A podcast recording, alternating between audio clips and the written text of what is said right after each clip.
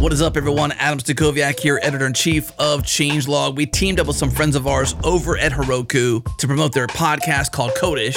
You can check it out at heroku.com slash podcasts slash codeish. And today we're dropping a full length episode right here in the JS Party feed featuring Owen Ou of Heroku, joined by Tanmai Gopal, talking about the pros and cons of using GraphQL in your applications. Here we go.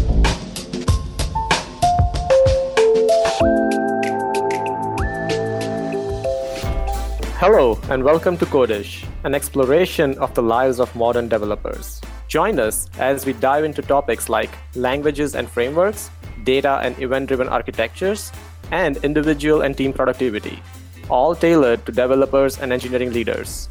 This episode is part of our deeply technical series.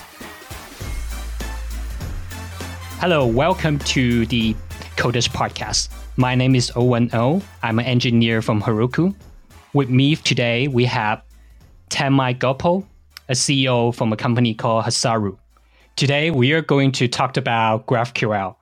So, what is GraphQL and what is the motivation behind it? GraphQL is uh, API specification very similar to REST uh, and very similar to SOAP before that. Um, and it's an API specification uh, that focuses on making data fetch kind of API calls easy especially for front end applications. It is a specification that is agnostic to language or framework um, and even protocol. So you can implement GraphQL on top of HTTP or something else, and you can implement a GraphQL server and a GraphQL client in any language, uh, in any framework, um, and it is independent to that. Again, very similar to the way REST um, and so forth. The key motivation behind GraphQL was um, to make it easier for uh, front end developers um, and application developers to make API calls um, and to fetch data from API calls. There are some nuances around that, and I can I can dive deeper. But um, it was primarily designed for application developers to be able to build quickly and to be able to integrate APIs uh, and use APIs inside their applications uh, faster. Yeah, that's excellent. So you mentioned about uh, client side application. So, like, what kind of client side application are you talking about? A browser app or a CLI app? Yeah, I'm talking about uh, I'm talking about browser applications, or I'm talking about uh, web applications and mobile applications. In fact, GraphQL first started getting used in Facebook for the iOS application. So even for mobile applications, uh, but basically developers who are kind of building front end uh, user facing applications. Uh, it's it was primarily designed for them. Uh, but GraphQL, just like any other API, can technically use any client and server. But you can see direct features in the design that make it uh, very suitable for front end applications. Got it. So GraphQL would be another one that I consider if I implement my client application. So maybe before comparing REST with GraphQL, what would be the cost and benefit of implementing GraphQL? So, so there are technical costs and benefits, of course, to implementing GraphQL. But one of the most um, important motivations, or, or kind of, I think, the primary uh, benefit to GraphQL and where GraphQL shines is going to be where you are building a web API and the consumers of your API are mostly going to be um, front-end applications, right? So that's that's the case where you would think about saying, well, maybe maybe I don't expose a REST API, but you know maybe I expose a GraphQL API. And, and the reason why this has a tremendous amount of benefit is because like as a front end developer, if I wear the shoes of a front end developer, I love building out the application. I love caring about the user experience. I love um, making sure that users you know love the product that I build. Uh, but the part that I hate is the part where I need to integrate APIs to actually make the application work, right? And um, and this bit is painful because traditionally with APIs, um, you know, if you just think about integrating an API, the first thing is that uh, most modern applications today, the same screen that you look at, the same web page or the same mobile screen that you're looking at, you you actually make a, a variety of API calls to kind of different things, right? Maybe you're making a SaaS API, uh, API call to a SaaS service. Maybe you're making an API call to your own web server. Um, you're fetching different kinds of resources. Let's say, for example, you're building a profile page. You know, you need to you need to make an API call to fetch the user information like the username and email and then maybe you need to make another api call to fetch the address information you want to show that you know the last five addresses of this user on their profile page. So you make another API call for doing that. And soon uh, you realize that for kind of pages that are becoming complicated, you realize that you as a front end developer start making, you know, lots of API calls. And uh, this process is painful because you have uh, API calls are asynchronous. So um, you know you you make an API call, you wait for the network to kind of give you data, and then the user is kind of blocked till then and then they kind of see data coming in, right? Uh, and imagine if you have like five or six API calls, you just have different parts of the screen kind of loading in different speeds, or you know, you have to take care of issues like that. Um, and, and these are things that you'd already figured out when you built the app, but then when you did the API integration, you know, everything was it wasn't fun. And um, and this is not a new problem, right? This is a fairly old problem. And so what people started doing was they said, you know, we'll have something like a BFF, like a backend for front end, um, and we'll aggregate this API. So we'll give, we'll provide one API where you can fetch all the other five like resources that you wanted and show that on your screen. This was kind of becoming a pattern. Um, meanwhile, simultaneously on the Facebook side, they said, you know what? What if we create um, and what if we like think about all these problems that front end developers face and we kind of solve this problem more systematically right? So what they did was they said instead of making uh, a bunch of api calls why don't we all have a single api endpoint? Let's give this endpoint to the front end developer team. And and what that dev team can do is say i can make an api call and instead of you know specifying the resource that i want as a part of the url so instead of saying something like i want to get a slash user or slash user a slash address. Instead of saying something like that you can now say you know slash graphql. And what you submit to this endpoint is a query. So you make a post request where you submit a query and you say i want i query for user and within user i want id comma name and i want address. And within address which is like a you know like a nested node inside the user object i want um, address.id, address.street, address.city, address.country, right? And you can specify exactly the shape uh, of the resource that you want. And the GraphQL server then kind of figures out that, oh, okay, you need to fetch like three or four different resources. So uh, let's make this uh, API call and, and let's let's fetch all these resources and let's send these resources to the front end. So from the front end developer's point of view, now it's a great experience, right? Because now I can make one API call, I can specify in that API my query, uh, and I can get exactly the data that I want. Um, and so this is a huge benefit to the front end developer. What you're saying is GraphQL allow me to have one endpoint that can query all the domain logic that I want to query. Exactly, exactly. And it's very similar to imagine that as a you know as as maybe if you're building a web api right? Uh, as a developer you have something like sql or like you know a query language with mongo or something like that. You have you have you have sql and using sql you can query everything in the database right? You can you can query anything in the database that you want and sql is great for doing that.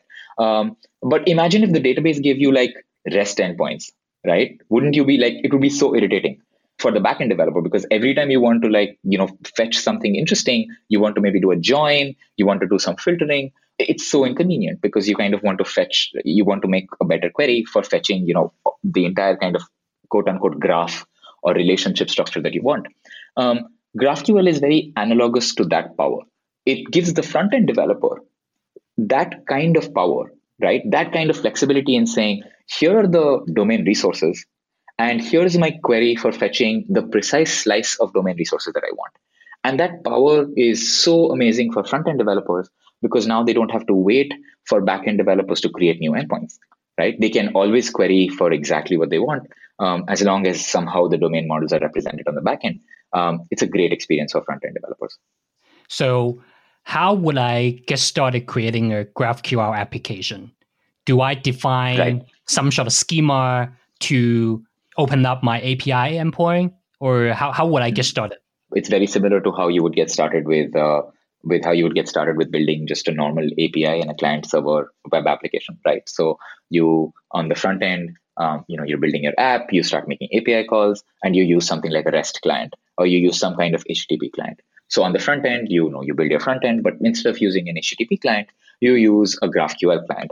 Um, and GraphQL client is basically a simple wrapper on top of an HTTP client, which allows you to conveniently create queries uh, and then you know you don't have to put in the exact url and the parameters you just have to sub you just write out your graphql query and you get the data and then you can start using that data in your um, application and on the back end um, very similar to how you have um, you know how you would build a rest server or like you know maybe just an api server uh, a typical pattern is that you create something like a routes file or a urls file right and so you specify the different url paths and the different resources that you want to make available. So maybe you say I have a get endpoint for user, you have a get endpoint for user address, you have a post endpoint for um, you know creating a user and stuff like that. Um, and then you would have in, in the in the in the REST API world, you would have kind of mapped these uh, URLs to functions.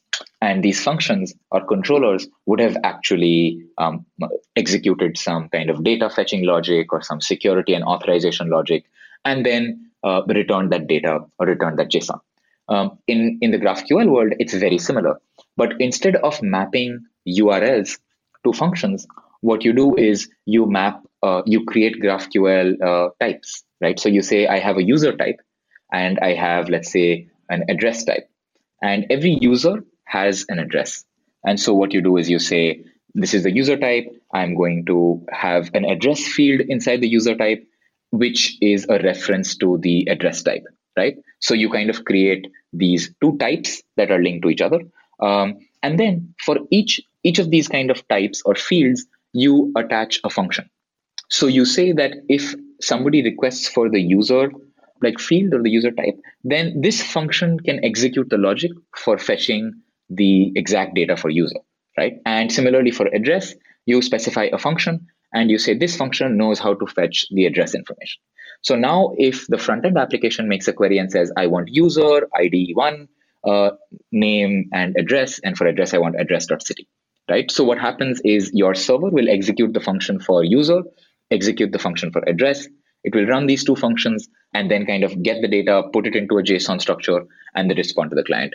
So very similar to what you would have done, like no magic. It's just that uh, instead of instead of having something that can process a URL and map it to a function, you instead process a query and map it to a function.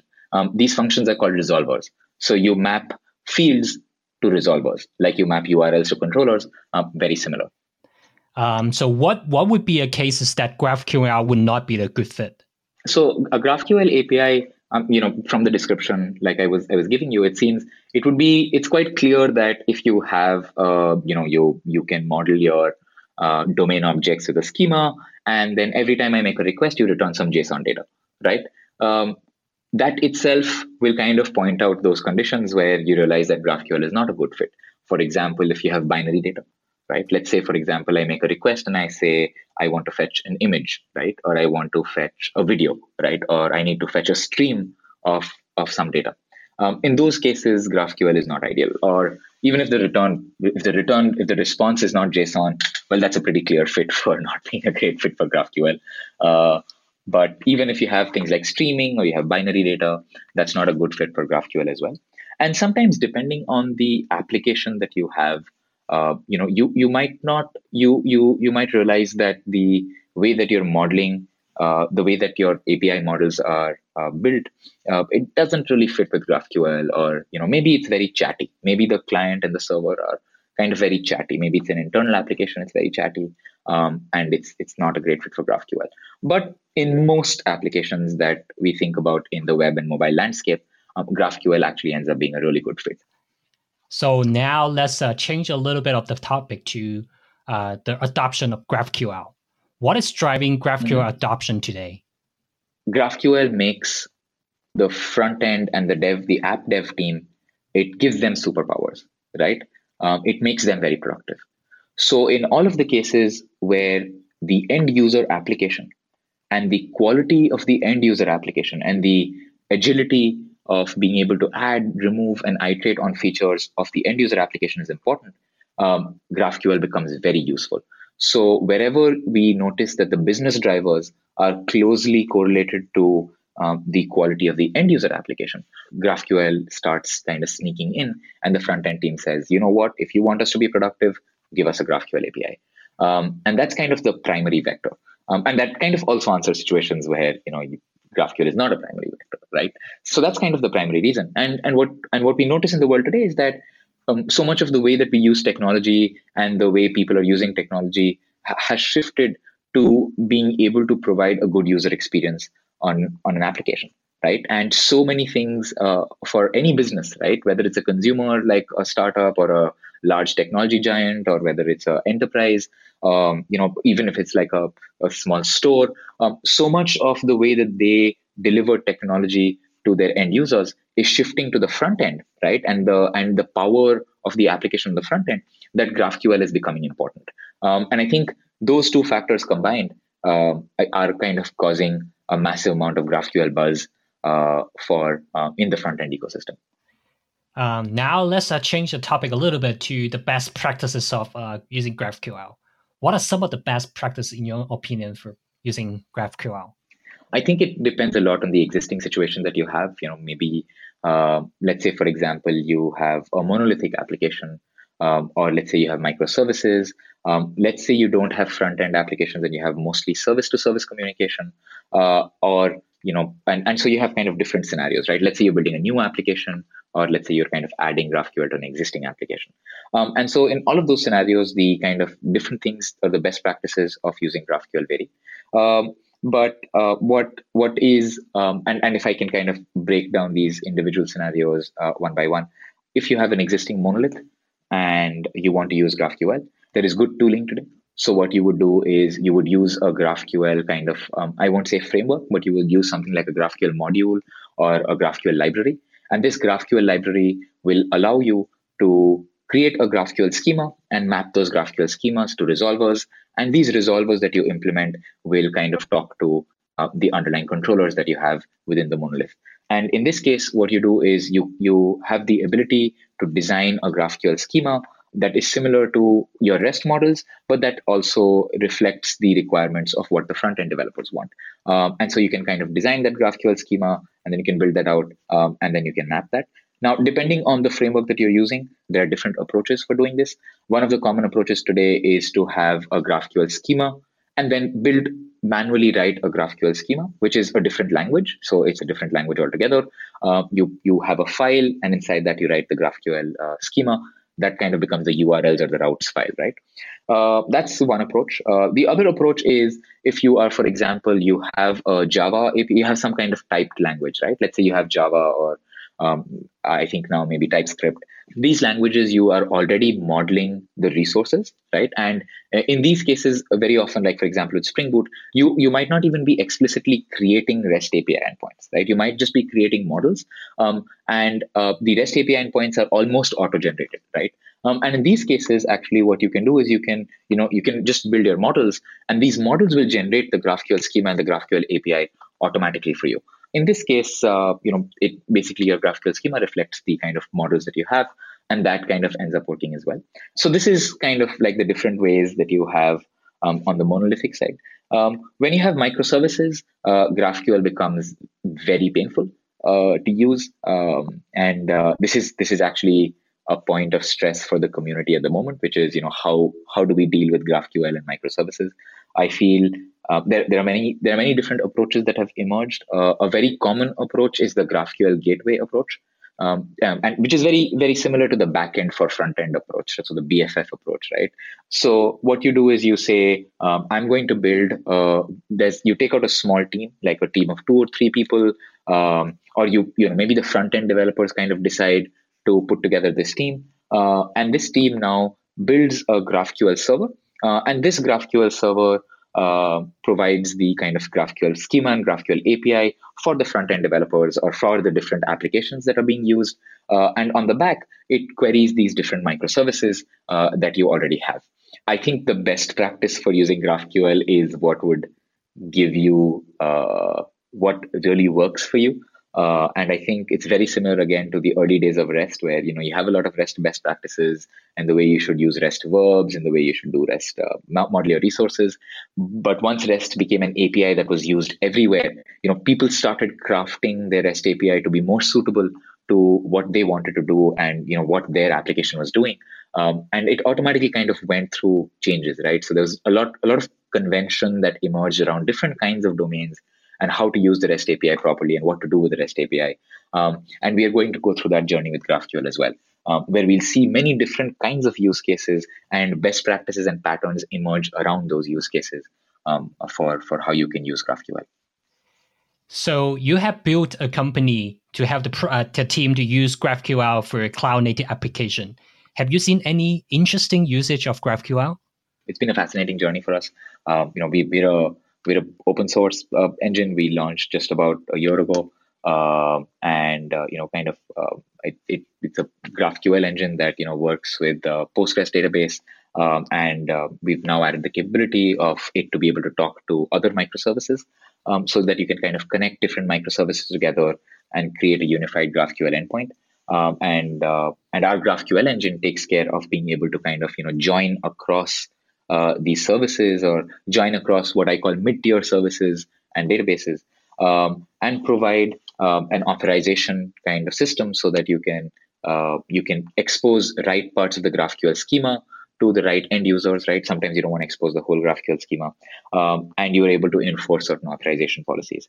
Uh, there is another transformation that is happening in the world you know today which is the whole cloud native transformation uh, you know movement from containers to uh, making containers stateless right uh, and to to even serverless functions which is kind of like you know the extreme uh, of, of a microservice right? That, that is an entire movement that is happening uh, in one part of the industry. So the backend developers are moving towards being event driven uh, of being decoupled having services having microservices having serverless functions right of using you know multiple SaaS APIs. They use vendor products. Uh, they use uh, they use an API created by another team. So um, so that is kind of that is kind of one entire uh, industry movement that is happening, powered by Docker and Kubernetes and all of the cloud native innovation that is happening. And on the other end, you know, there's the front end team, uh, and the front end team wants GraphQL, and GraphQL works really well with a monolith, right? Uh, but it does not work really well with uh, microservices or serverless functions or whatever. Um, and so there's been a tremendous amount of interest uh, in trying to figure out how we can make both of those landscapes work well together, right? Um, in a naive way to connect a GraphQL API to various serverless functions and uh, microservices is not hard, uh, but to actually make that work at scale, to deal with performance, to deal with caching, to deal with security, um, it, it, it requires a new form of thinking for the organization to actually make GraphQL work really well. Uh, you know, with a with a quote unquote cloud native backend. And by cloud native, I mean you know things that are uh, microservices and serverless functions and that are event driven, so that are stateless. Um, and and there's been a tremendous amount of interest in trying to make that work together.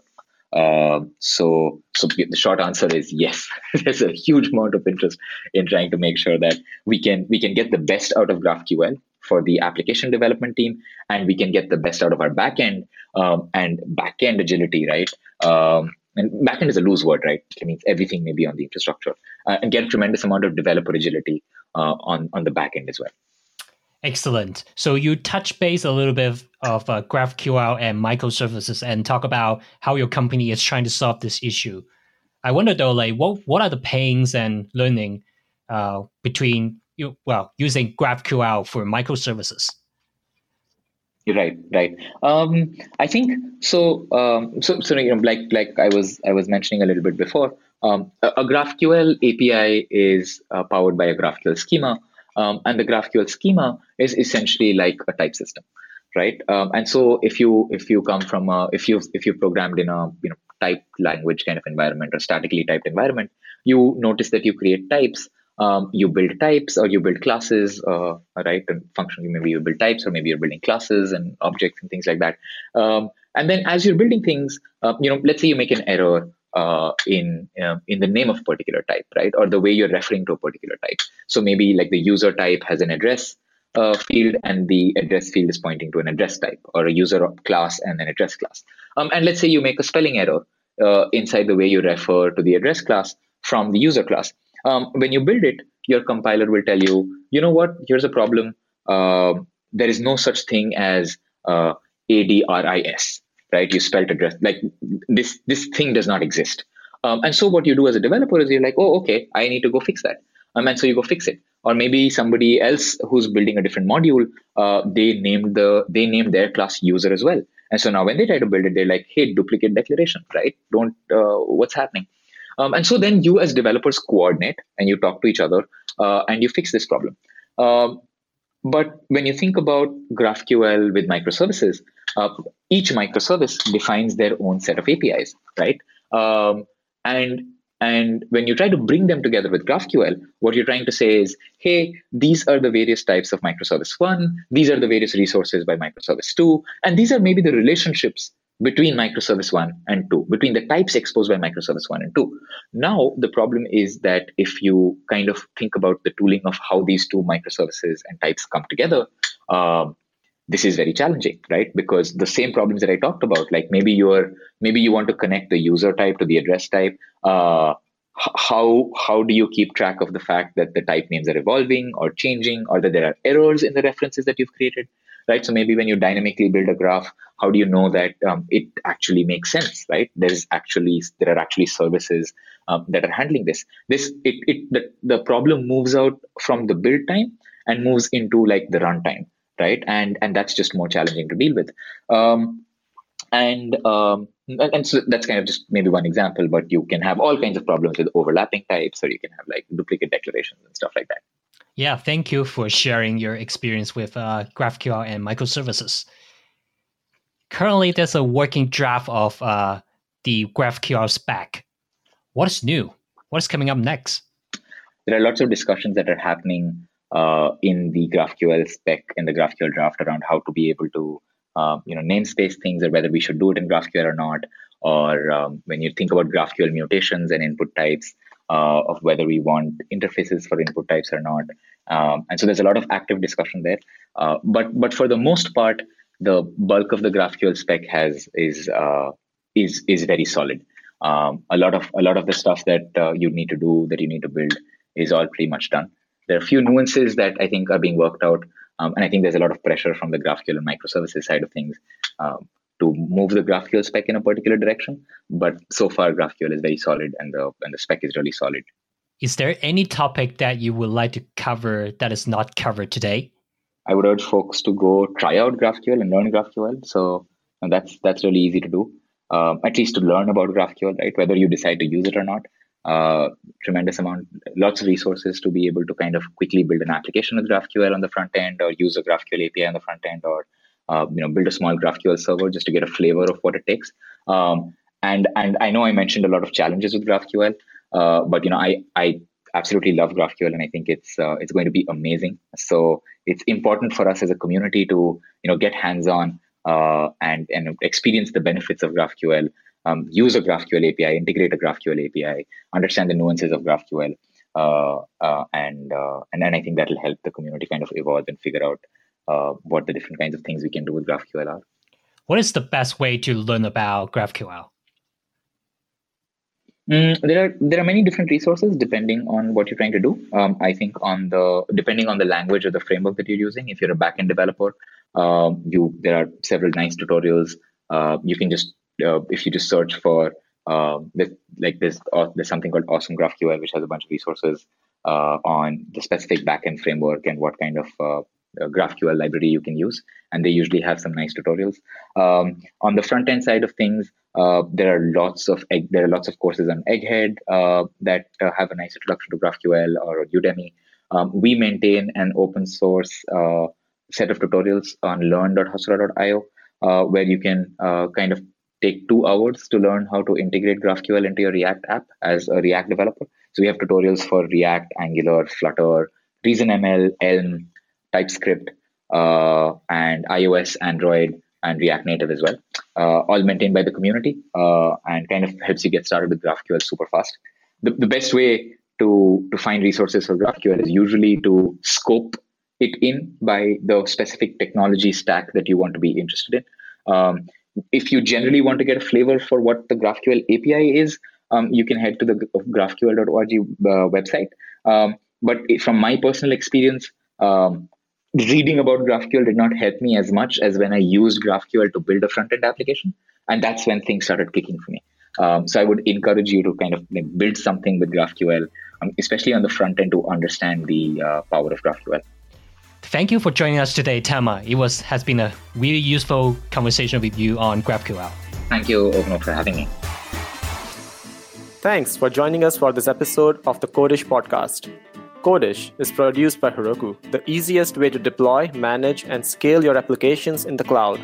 If you'd like to learn more about Code-ish or any of Heroku's podcasts, please visit heroku.com slash podcasts.